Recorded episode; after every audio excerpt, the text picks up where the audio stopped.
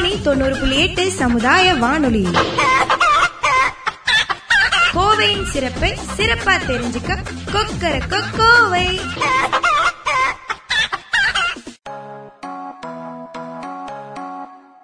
ரத்னவாணி சமுதாய வானொலி நேயர்கள் அனைவருக்கும் வணக்கம். நான் முனைவர் போ. ஸ்ரீனிவாசன் நுண்ணுயிரியல் துறை தலைவர் ரத்னம் கலை மற்றும் அறிவியல் கல்லூரி. கடந்த சில நாட்களா கொரோனா தடுப்பு பற்றின வி- விஷயங்களை நாம பகிர்ந்துட்டு வரோம். அதன் தொடர்ச்சியா வந்துட்டு இன்னைக்கு இந்த பதிவுல வந்துட்டு தடுப்பூசி கொரோனா தடுப்பூசி பற்றிய ஒரு சிறிய ஒரு கருத்து கணிப்பு நடத்தப்பட்டது. அது வந்து ரத்னவாணி கம்யூனிட்டி ரேடியோ அப்படின்னு சொல்லக்கூடிய சமுதாய வானொலியும் மிஷன் கொரோனா அப்படிங்கிற ஒரு தலைப்புல voice for vaccine campaign mission corona voice for vaccine campaign அப்படிங்கிற தலைப்புல ஒரு கருத்து கணிப்பு நடத்தினாங்க. இதுல ஒரு செட் ஆஃப் கேள்விகள் வந்து கேட்டிருந்தாங்க.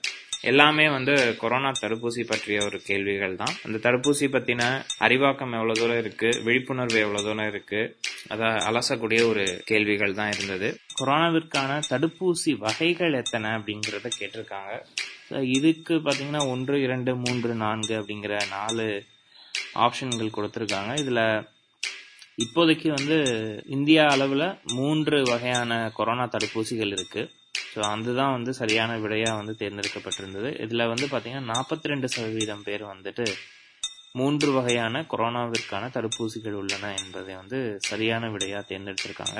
ஸோ இன்னும் வந்து மக்களுக்கு எத்தனை வகையான தடுப்பூசிகள் வந்து இந்திய அளவில் இருக்கு அப்படிங்கிறது வந்து நாற்பத்தி ரெண்டு சதவீதம் வந்து தெரியுது. ஆனால் இன்னும் வந்து விழிப்புணர்வு வந்து தேவை.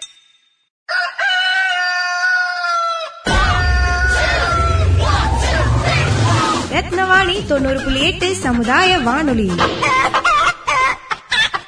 கோவையின் சிறப்பை சிறப்பா தெரிஞ்சுக்க கொக்கர கோவை